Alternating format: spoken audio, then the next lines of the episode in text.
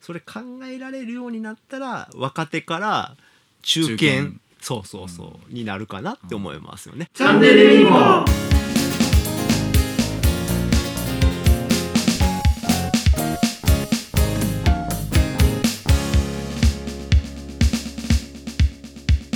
発表する若手2人に対してあの前回はそのプレゼンがスタートして、うん。すぐにどういうことをしなければいけないかっていうのを考えながら、うんプレゼンをしてくださいっていう課題を出して、うん。今回、まあ、再来週やるプレゼンに対してはまず3回聞いている人と対話をプレゼンの中で入れなさいっていうのを一つの課題としました。うん。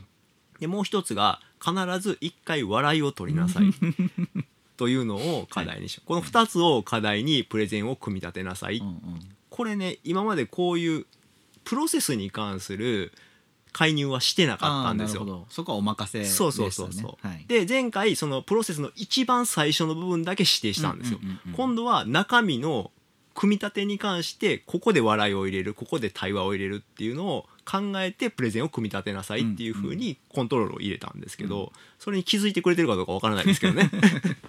これが放送される頃にはもう特に終わってるから、そうそうだいぶだいぶ前に終わってるからね。上司って部下に何かを指示するときに目的を持って指示してますよね、うんうん。であえてそれを伝えないで気づいてほしいっていうふうに接する場合もあれば、うんうん。こういう目的でこれをやるんだよっていうふうに伝える場合もあります。うんまあ、そのどっちにするかも考えてから指示を出してるんですけど、うんうんうん。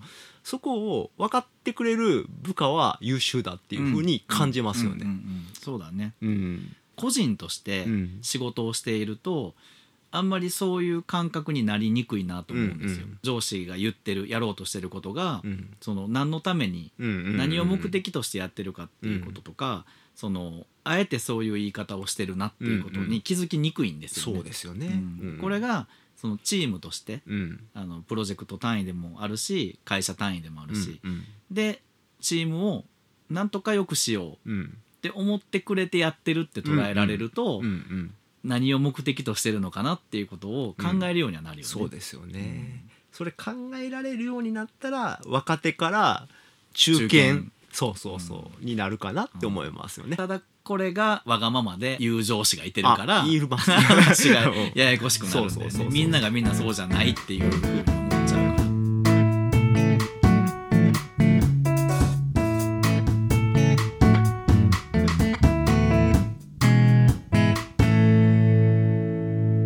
チャンネルユニコーン。